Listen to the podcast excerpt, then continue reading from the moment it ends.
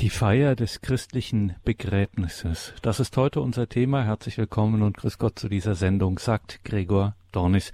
Eine Sendung mit Dr. Achim Dietrich. Die Feier des christlichen Begräbnisses. Kaum eine liturgische Feier der Kirche geht einem bekanntermaßen so nah wie diese, das Begräbnis, obwohl, muss man dazu sagen, hier ja eigentlich kein Sakrament mehr gespendet wird und doch ist diese Feier voll tiefer ritueller Symbolik. Und gerade für die Feier des Begräbnisses kann man sagen, gilt der uralte christliche, der altehrwürdige christliche Grundsatz lex orandi, lex credendi, lateinisch, man könnte das frei übersetzen mit zeig mir dein Gebet und ich sag dir, was du glaubst. Dr. Achim Dittrich ist Theologe und er ist Seelsorger, Priester des Bistums Speyer. Wir haben ihn am Telefon. Grüße Gott, Pfarrer Dittrich. Grüß Gott. Danke, dass Sie sich die Zeit nehmen, jetzt im November, wenn wir mal auf diese Feier schauen, was wir da so alles sehen können und hören können, was wir hier eigentlich vollziehen. Ich habe es gesagt, ein Sakrament wird hier natürlich nicht gespendet, aber gefühlt ist diese Feier doch sehr wichtig. Wie ist denn in Anführungszeichen der liturgische Rang, wenn man es mal so ausdrücken will, dieser Feier des Begräbnisses? Ja, die Totenliturgie äh, bewegt sich im Bereich der, des Sakrament, der Sakramentalie. Das ist also nicht auf der Ebene der sieben Sakramente, außer das Sterbeamt. Da ist natürlich die Eucharistie als Sakrament präsent. Also man kann die komplette Begräbnisfeier ähm, mit dem Sterbeamt, das eigentlich dazugehört, kann man jetzt auch nicht völlig vom Sakrament trennen, weil ja eben die Eucharistie einen äh, doch wichtigen Platz hat. Aber das, was man so allgemein versteht unter Begräbnisfeier eben auf, auf dem Friedhof oder auch zu Hause im Haus des Verstorbenen, äh, das bewegt sich im Bereich der, des, der Sakramentalien. Ja, ist aber von der Lebenswirklichkeit der Menschen natürlich ein ganz markanter Punkt. Hatte früher eine große Tradition, ein großes Brauchtum, ist aber mittlerweile stark rückläufig. Also da fällt vieles weg, da wird vieles eingeebnet. Also da erleben wir momentan eine ganz starke Reduzierung, die auch natürlich auf unsere christlichen, katholischen Beerdigungen durchschlägt. Ja, an sich ist das ein ganz wichtiger, markanter Punkt, wobei man sagen muss, äh, das Allerwichtigste ist dann zu Lebzeiten des Menschen, dass er eben im Frieden ist mit Gott, sich versöhnt. Dazu gibt es ja die Sterbesakramente, also die Beichte, die letzte Ölung, die Krankenkommunion, die Sterbekommunion. Das sind äh, ganz wichtige Momente, weil da der lebende Mensch noch äh, vorhanden ist. Aber auch der verstorbene Mensch, der Leichnam, hat also eine hohe Würde. Äh, das war in der Kirche schon immer auch ja, eine feierliche liturgische Form, den Toten zu bestatten.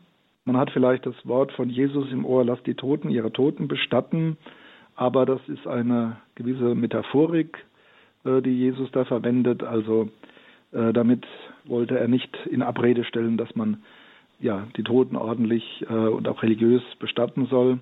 Letzten Endes sein eigener Tod und seine eigene Auferstehung, die haben die Basis gelegt dafür, dass wir als Christen auch die Beerdigung mit einem besonderen Glauben, einer besonderen Hoffnung begehen können. Und wenn ich jetzt zu einem Begräbnis komme und die Feier beginnt, dann beginnt es mit einer Begrüßung der Gemeinde und schon diese Begrüßung, das erwähnt die Kirche auch eigens so, ist ihr wichtig. Worauf legt sie denn hier Wert? Ja, ähm, vielleicht ein bisschen Hintergrund. Also 1969 gab es von der Gottesdienst, äh, von der Liturgie-Kongregation eine neue Ordnung, der sogenannte Ordo Exequiarum. Das ist auch heute noch die wesentliche Grundlage für die Feier äh, des Begräbnisses, wurde 19, 2009 äh, überarbeitet, aber nicht völlig ersetzt, sondern nur modifiziert.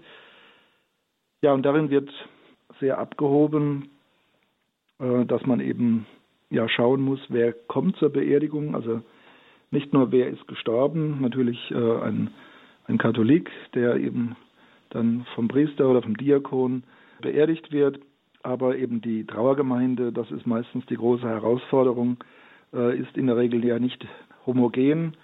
Ähm, deswegen soll auch bei der Begrüßung schon deutlich werden, ja, das eine eben das Eingehen auf die Trauer, das andere eben auf die christliche Hoffnung, die das Ganze eben dann auch wieder auf, aufhält, also dass es eben nicht zur bedrückten äh, Trauerveranstaltung wird, sondern eben auch eine Feier der Hoffnung. Also da muss man, so wird auch ermahnt im Manuale, da muss man den, den richtigen Weg, den richtigen Ton finden, die richtigen Formulierungen, ähm, die Trauer ernst nehmen, aber eben dann auch äh, dann hinfinden zu unserem Glauben, der uns Hoffnung schenkt. Sagt Pfarrer Achim Dietrich in dieser Sendung. Wir sprechen über die christliche, die kirchliche Begräbnisfeier. Sie haben es jetzt schon angedeutet, dass natürlich hier Menschen mit den unterschiedlichsten Hintergründen zusammenkommen. Das findet sich sogar dazu, findet sich sogar etwas im Katechismus der katholischen Kirche, der auch dieser Begräbnisfeier einen eigenen kleinen Abschnitt gibt. Und da gibt es auch eine Anmerkung dazu, dass man eine besondere Vorbereitung machen soll zu diesem Wortgottesdienst, mit dem die Begräbnisfeier beginnt. Eine besondere Vorbereitung, weil ja doch viele Menschen vor Ort sein werden, sein können, die dem Glauben fernstehen. Jetzt mal jemanden aus der Praxis sozusagen gefragt, was bedeutet denn das genau für die Vorbereitung, wenn man eben weiß, jetzt sind hier Menschen da, die vielleicht seit weiß ich nicht wie vielen Jahren oder noch nie in einer Kirche waren. Was heißt das für die Vorbereitung? Ja, also es wird ja immer im Vorfeld ähm, die Trauerfamilie besucht. Also es gibt äh, einen persönlichen Kontakt, eine, also nicht nur am Telefon, sondern ich versuche da eigentlich auch immer ähm, die nächsten Angehörigen entweder ins Pfarramt einzuladen oder ich komme zu ihnen. Manchmal sind es auch ältere Herrschaften, die selbst nicht mehr so mobil sind. Dann versuchen wir da hinzufahren und eben das sogenannte Trauergespräch zu führen. Es ist halt leider so, dass wir heute viele unserer Pfarrmitglieder nicht mehr persönlich kennen. Einerseits, weil die Pfarreien doch recht groß gefasst sind mittlerweile. Andererseits, weil aber zumindest bei uns in der Diözese Speyer der Gottesdienst besucht und das aktive Teilnehmen am Pfarrleben doch stark rückläufig ist und einfach, ja, man keine Chance hat, die Menschen kennenzulernen. Deswegen ist das Trauergespräch sehr, sehr wichtig, äh, dass man einfach ja eine Idee bekommt, wer ist der Verstorbene gewesen, was war er für ein Mensch, wie, wie waren die Umstände des Todes, war er überhaupt, also war er praktizierend, äh, hat der Glaube überhaupt noch eine Rolle für ihn gespielt, dann die nächsten Angehörigen, äh, ein Ehemann oder eine Ehefrau, Kinder, Enkel, Geschwister des Verstorbenen, ja, man muss dann auch immer schon ein bisschen schauen, äh, wer kommt dann auch zur Beerdigung. Also wird das eher klein? War das jemand, der sehr zurückgezogen gelebt hat? Ist das jemand, der sehr äh, gesellig war, der viele Kontakte hatte? Das hängt oft auch mit dem Lebensalter zusammen. Also gibt ja das makabere Sprichwort, wenn man eine große Beerdigung möchte, muss man früh sterben. Das ist leider so. Je älter man, also je älter die Menschen werden, desto kleiner werden in der Regel dann auch die die Beerdigungen, weil einfach die Altersgenossen äh, dann auch schon weggestorben sind. Ja, oder ist es sogar jemand, der im öffentlichen Leben gestanden hat oder irgendeine exponierte Stellung hatte in seinem Betrieb oder in der Ortsgemeinde, in der Politik oder eben auch in der Pfarrei. Also die Formen der Begräbnisfeier, äh, was auch die Größe angeht und die Beteiligung, äh, können sehr, sehr unterschiedlich ausfallen. Also äh, bis hin, dass man ein Begräbnis hat, wo man dann mit dem Friedhofsverwalter beziehungsweise mit dem äh, vom Bestattungsinstitut mit dem Vertreter dann alleine an der Grabstelle steht. Das hatte ich habe ich auch schon erlebt, aber auch Beerdigungen mit äh, weit über 100 Menschen, wo man also sogar dann mit äh, tragbarem Lautsprecher unterwegs sein musste. Ja, also dieses Trauergespräch ist sehr wichtig, äh, dass man eben dann auch die Liturgie äh, auf dem Friedhof, in der Trauerhalle richtig gestalten kann. Das ist sehr, sehr unterschiedlich, also das verlangt auch wirklich viel, ähm, ja, genaues Hinhören und äh, sich hineindenken, hineinfühlen. Ist heute auch sehr, sehr schwer, weil man trifft halt immer wieder und immer mehr auf Angehörige, denen also der christliche Glaube fremd ist. Ähm, das geht so weit, dass man dann auch mal gesagt bekommt im Nachhinein, ähm, ja, dass die Beerdigung, die Begräbnisfeier nicht so ausgefallen ist, wie man sich das vorgestellt hat. Das sei alles so, so christlich gewesen. Also das wurde mir ernsthaft mal gesagt. Ja, wo dann manche auch den Pfarrer irgendwie so als allgemeinen Moderator, Animateur äh, betrachten, ähm, nicht mehr so richtig den Unterschied zu einem Trauerredner sehen. Gibt es ja heute auch. Also wenn das Ganze äh, nicht konfessionell christlich ausfällt, sondern allgemein, dann wird eben ein Trauerredner äh, über die Institute engagiert. Nur als Pfarrer sind wir natürlich, halten wir einen Gottesdienst. Das ist Liturgie und da kann man eben nicht äh, von unserem christlichen Glauben absehen. Also der Moment, dass man hinausgeht in die Trauerhalle, so ist bei uns zumindest hier in der Diözese meistens äh, der Ablauf, dass es also beginnt in der Trauerhalle und anschließend dann die Beisetzung auf dem Friedhof und äh, eventuell im Anschluss ein, das erste Sterbamt, das Requiem. Ja, dieses Hinaustreten in die Trauerhalle und ähm, das ist ein wichtiger Moment, wie man das Ganze dann beginnt. Ja, Gott sei Dank hat man heute technische Unterstützung, also Mikrofonanlage. Ja, die Trauerhallen sind doch oft auch gut gestaltet, also ansprechend gestaltet. So muss man dann in die Liturgie hineinfinden. Aber das ist ähnlich wie bei der Predigt im, im normalen Gottesdienst. Alle zu erreichen, alle richtig anzusprechen, das ist fast unmöglich. Man muss also versuchen, ähm, zunächst, das ist wichtig, für die direkten Angehörigen, die haben einfach ein Vorrecht, also auf die spricht man zuerst hin und darüber hinaus dann äh, so einen, einen mittleren Weg zu den Anwesenden zu finden. Man darf dabei aber auch nicht zu tief äh, greifen, dass man dann also im Prinzip nur noch Nettigkeiten sagt und Emotionalitäten. Deswegen heißt es also auch im Hinblick auf den Wortgottesdienst im Katechismus, dass man also auch sich von der literarischen Gattung der Grabrede fernhalten soll.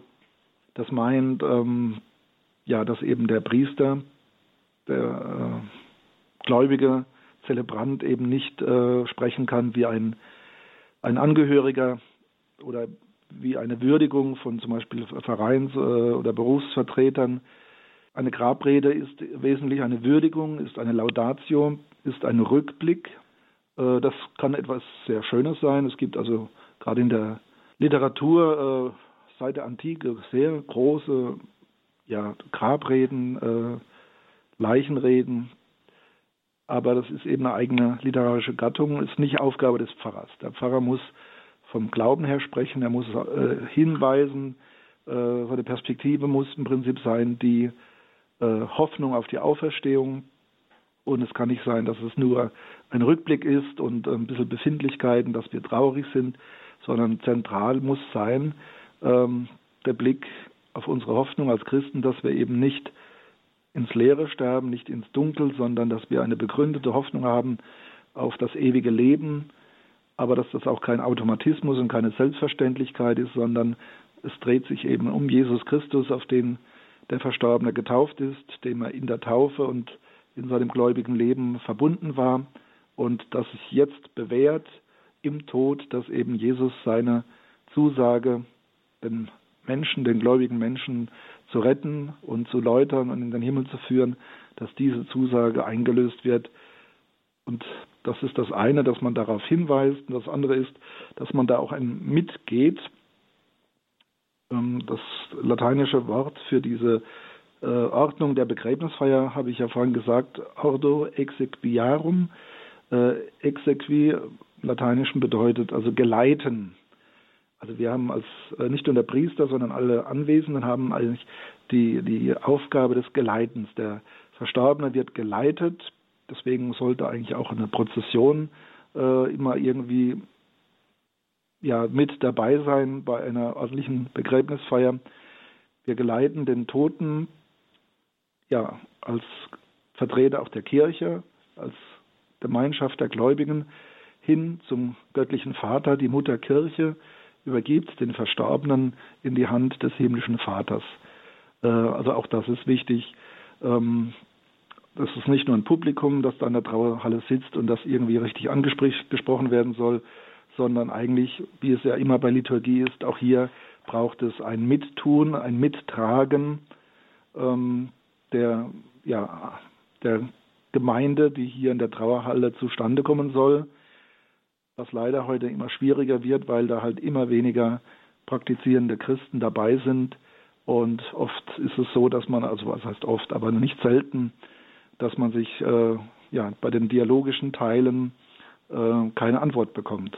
Das ist dann natürlich schwierig und äh, eigentlich auch bedrückend, wenn man dann erfährt, also das ist hier keine Gemeinde, ich bin hier der, der als Priester das alleine durchführt und äh, vom Glauben her ja decken muss. Ja, das ist eine besondere Situation in unserer entchristianisierten Gesellschaft, dass also der, der eigentliche Sinn, die mitfeiernde Gemeinde in der Trauerhalle, im Sterbeamt, auf dem Friedhof, nur noch rudimentär vorhanden ist und manchmal fast gar nicht. Das christliche Begräbnis, die Feier des Begräbnisses, das ist heute unser Thema. Wir sind dazu im Gespräch mit Dr. Achim Dittrich. Jetzt waren wir gerade bei dem Thema Geleiten. Machen wir an dieser Stelle eine Musikpause. Hören wir die Heiligen Kreuzer Mönche mit einer alten lateinischen Antiphon ins Paradies. Mögen die Engel dich geleiten. Auch das ein, wenn man das schon mal erlebt hat in Heiligen Kreuz, wenn dann die Mönche ihren Mitbruder dann durch das hohe Tor hinaus auf den Friedhof tragen und das singen, ein bewegender Moment ins Paradies, mögen die Engel dich geleiten, bei deiner Ankunft die Märtyrer dich empfangen und dich führen in die heilige Stadt Jerusalem.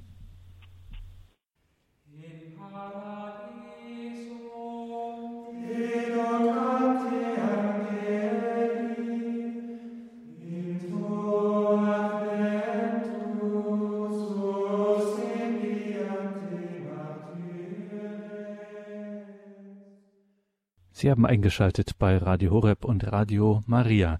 Wir sprechen heute über die liturgische Feier des Begräbnisses. Natürlich im Monat November ist auch das einmal Gelegenheit, auch sich diese liturgischen und ja symbolischen Besonderheiten dieser Feier anzuschauen. Wir sprechen dazu mit Dr. Achim Dietrich. Jetzt habe ich vorhin so dahin gesagt, das ist ja gar kein Sakrament, aber natürlich, Sie haben das ähm, zu Recht korrigiert, schon die Eucharistiefeier gehört natürlich streng genommen auch in dieses liturgische Gesamt der Verabschiedung, das sogenannte Requiem, das dann meistens dann im Anschluss an die Begräbnisfeier oder im Umfeld der Begräbnisfeier dann in der Kirche gefeiert wird. Sprechen wir vielleicht nachher nochmal drüber, bleiben wir jetzt bei der Begräbnisfeier, weil wir jetzt von dem Geleiten auch gesprochen haben zum Grab hin. Jetzt kommt die Trauergemeinde zum Grab und auch hier passiert noch einiges. Was? Ja, bevor man die Trauerhalle verlässt, wird also noch ein Verabschiedungsgebet gesprochen und die Aussegnung des Leichnams, des Sarges mit Weihwasser und Weihrauch, was heute auch sich äh, erschwert, wegen, äh, weil es meistens kein Sarg mehr ist, sondern eine, eine Urne. Das ist in Deutschland sehr unterschiedlich, aber es gibt Regionen wie hier im Südwesten, wo eben die Urnenbestattungen also schon weit über die Hälfte aller Beerdigungen ausmachen und man gar keinen Leichnam mehr vor sich hat und entsprechend andere Formen, äh, reduzierte Formen verwendet werden müssen. Es ist so ein Schlusspunkt äh, in der Trauerhalle und dann eben in Prozession, möglichst mit Messdienern, mit Kreuz und Weihrauch, Weihwasser, dann zum Grab hin. Wir haben eben diesen wunderbaren Hymnus ge gehört in Paradisum. Da wird das sehr, sehr schön deutlich. Also die Gläubigen geleiten den Verstorbenen, den Leichnam zur Grabstelle und dieses Grab wird dann quasi wie zu einer Pforte, wo wir den Verstorbenen, äh, den Heiligen und Engeln im Himmel übergeben. Also ein sehr, sehr schönes Bild. Deswegen braucht auch dieser Weg zum Grab eigentlich auch eine, eine gewisse Würde, sollte also wirklich als, als Prozession gestaltet werden. Ja, heute, also bei uns hier reduziert sich das meistens, weil die, die äh, Schüler an der Schule gebunden sind und nicht mehr ministrieren können unter der Woche, äh, reduziert sich das meistens also auf den Priester und äh, den, den äh, Begleiter, der also vom Institut, des Bestattungsinstituts, also der die Urne trägt, oder wenn es eine richtige Beerdigung ist dann eben die meistens Männer, die eben den Sarg äh, geleiten, tragen, auf einer Bahre, auf einer Rollbahn Bahre dann fahren. Ein würdiger Zug zum Grab, das ist wichtig. Dann, äh, je nachdem, ob es ein kirchlicher Friedhof ist oder ein allgemeiner, denke, dass auch deutschlandweit die meisten Friedhöfe heute eher äh, kommunal sind, nicht mehr kirchlich. Dann ist es angebracht, eben die Grabstätte zu segnen, eigen, eigens zu segnen. Und dann kommt eben das Ablassen des Sarges oder der Urne. Dazu soll dann ein, ein Vers gesungen werden oder ein Bibelwort zitiert werden. Und es ist ein großer Unterschied, ob man einen Sarg hat, einen Leichnam oder eine Urne. Die Urne stellt nicht mehr die Person dar. Deswegen gibt es ein eigenes äh, reduziertes Formular. Der Leichnam wird noch als Person ernst genommen und angesprochen, und zwar in der zweiten Person Singular. Und ähm, die Asche stellt nicht mehr die Person dar, sondern wirklich nur noch in einer übertragenen Weise, indirekten Weise die sterblichen Überreste. Äh, und dann wird eben allgemein in der dritten Person Singular vom Verstorbenen gesprochen. Das äh, drückt sich dann auch aus in den ähm, kleinen ritualischen ähm, Momenten. Also das eine ist ähm, das Besprengen des Sarges mit Weihwasser, das fällt weg. Vorher das Grab segnen, das kann man machen, aber wenn kein Sarg vorhanden ist, also die Urne kann man sinnvollerweise nicht äh, mit Weihwasser besprengen. Die Besprengung äh, mit Weihwasser verweist ja auf die Taufe, dass der Verstorbene eben getauft ist und in der Taufe sind wir ja äh, sakramental mit Jesus Christus, dem Gekreuzigten und dem Auferstandenen verbunden, wie es auch in der Taufe heißt. Also wir sterben mit Christus und hoffen, dass wir mit ihm auferstehen werden. Also ein geistliches Geschehen. Der Tod wird im Prinzip in der Taufe schon vorweggenommen und ist ja auch ein starkes Moment, wenn man das noch wahrnimmt, dass eben das Übergießen mit dem Wasser eigentlich nicht irgendwie eine Waschung bedeutet, sondern ein dreimaliges Untertauchen. Äh, und das Untertauchen steht für den Tod und dass man dann wieder aus dem Wasser hochkommt, das ist eben die Auferstehung. Also die Taufe ist äh, ein wichtiges Moment im Hintergrund, auch bei der Beerdigung. Dann wird normalerweise der Sarg äh, inzensiert, das heißt also mit, mit Weihrauch, Schwaden umgeben, inzensiert. Und zwar mit dem Vers, ähm, Dein Leib war der Tempel des Heiligen Geistes, der Herr nehme dich auf in das himmlische Jerusalem. Also auch ein wichtiges Motiv, das wir äh, aus den Paulusbriefen vor allen Dingen kennen, dass wir, äh, dass unser Leib nicht irgendwie nur ein, eine biologische Gestalt ist und ja, die eigentlich nebensächlich wäre, sondern wir sind ganze Menschen mit Leib und Seele und der Leib ist wichtig. Zu Lebzeiten auf Erden war er der, der Tempel des Heiligen Geistes und ähm, nun, da er zerfällt äh, im physischen Tod, wird dieses Moment zwar materiell aufgehoben, aber bleibt doch in einer geistigen Weise präsent. Dann wird Erde auf den Sarg geworfen, drei Schippchen voll und ähm, verwiesen auf die Vergänglichkeit des Menschen und auch auf die Erschaffung des Menschen aus Erde, von der Erde genommen, zur Erde kehrt er zurück. Oder hier wird es formuliert jetzt im, im etwas neueren Manuale, äh, Staub bist du und zum Staub kehrst du zurück. Der Herr aber wird dich auferwecken. Das sind auch zwei Formen, die später dann die Gläubigen dann auch mitvollziehen, dass man eben äh, mit einem Schippchen Erde äh, auf den Sarg werfen kann und eben aus dem Weihwasserkessel dann auch den Sarg äh, besprengen kann. Das sind so zwei wichtige Formen der Anteilnahme der Gläubigen neben dem Mitbeten und Mitsingen. Ja, und dann schließlich der Segen über dem Grab mit dem Kreuz. Der Text dazu, das Zeichen unserer Hoffnung, das Kreuz unseres Herrn Jesus Christus sei aufgerichtet über deinem Grab. Der Herr schenke dir seinen Frieden. Und dann kommt eben der Segen. Ja, das sind diese kleinen äh, rituellen Formen, die hier praktiziert werden. Dann wird noch zusammen gebetet, also zunächst das, die Fürbitten, das ist also sehr wichtig äh, insgesamt bei der, beim ganzen Duktus der Begräbnisfeier bis hin zur Eucharistiefeier.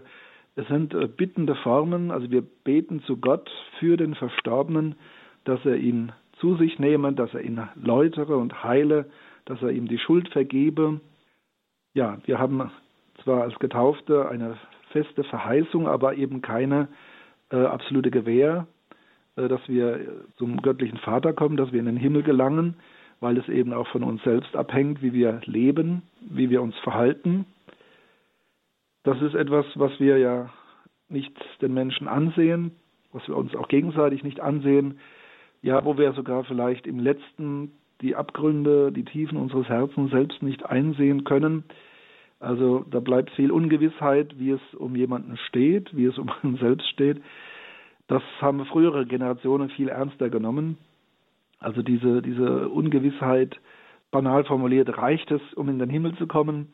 Äh, oder ja, war ich doch zu weit weg von Gott? Oder war ich uneigentlicher Christ und eher ein Heuchler und all diese Dinge? Das wird immer kritisiert, dass man sagt, ja, man hat den Leuten Angst gemacht, hat sie in der Schwebe gehalten und äh, ja, aber das ist, wenn wir das biblische Zeugnis, die Evangelien, die Worte Jesu hören, auch berechtigt. Ja, es gibt diese berühmten Worte, mit Angst und Zittern sollen wir uns um unser Heil mühen. Die Pforte ist schmal, also da gibt es einiges, was auch Jesus selbst sagt, wo er uns davor warnt, äh, den Weg des Glaubens äh, allzu locker zu nehmen und zu gehen sondern dass wir da wirklich äh, uns mühen müssen und dass wir da ernst machen müssen. Und ja, das muss ich dann bewähren bis zum Tod. Und im Tode kommt das Siegel drauf. Dann können wir nichts mehr tun. Dann ist äh, die Zeit des Aktiven vorbei. Der Verstorbene ist in die Passivität gestellt. Das ist zunächst ein ganz individuelles Geschehen. Niemand, aber absolut niemand kann irgendwie mit anderen sterben. Selbst wenn man gleichzeitig nebeneinander sterben würde, stirbt man doch allein. Also der Tod ist äh, etwas sehr Individuelles. Aber hier greift eben dann die Kirche, hier greift dann auch die Liturgie und unser Gebet. Und das ist auch die Forderung an die Mitfeiernden, nicht nur an den Priester, eben für den Verstorbenen einzustehen, ihn nicht nur zu geleiten, sondern das fürbittende Gebet zu halten. Äh, Gott hat uns ja ausdrücklich aufgefordert, dass wir füreinander beten, dass nicht nur jeder für sich schaut um sein eigenes Seelenheil, sondern dass wir auch füreinander eintreten und äh, Bittgebete sprechen. Und das ist eben hier mit den Fürbitten vertreten am Grab. Schließlich wird dann das Vaterunser gebetet, das Herrengebet und am Schluss dann ein Mariengruß. Das ist also auch eine starke abendländische Tradition dass Maria eben hier auch äh, eine Rolle hat. Sie ist eine der großen im Himmel, die große Fürsprecherin, auch für die Verstorbenen. Und schließlich ähm, ja, wird die Begräbnisfeier am Grab dann beendet mit dem Segen der Anwesenden, die ja ihr Leben jetzt weiterführen müssen mit diesem Verlust, mit dieser Trauer, aber auch, und da sollte eben auch ein Impuls kommen, mit einem neuen Bewusstsein, dass das Leben wertvoll ist, dass es eine Aufgabe ist, dass wir eine Verantwortung haben, dass Gott etwas von uns erwartet und dass wir eben nicht leichtfertig durchs Leben gleiten sollen, sondern bewusst unseren Weg als Christen zu gehen haben, dass wir uns nicht fürchten müssen letztlich, aber doch wissen sollen, unsere Zeit ist beschränkt, unser Leben vergänglich und wir alle müssen einmal ja vor dem ewigen Richter antreten. Wir alle werden einmal auf den Friedhof getragen.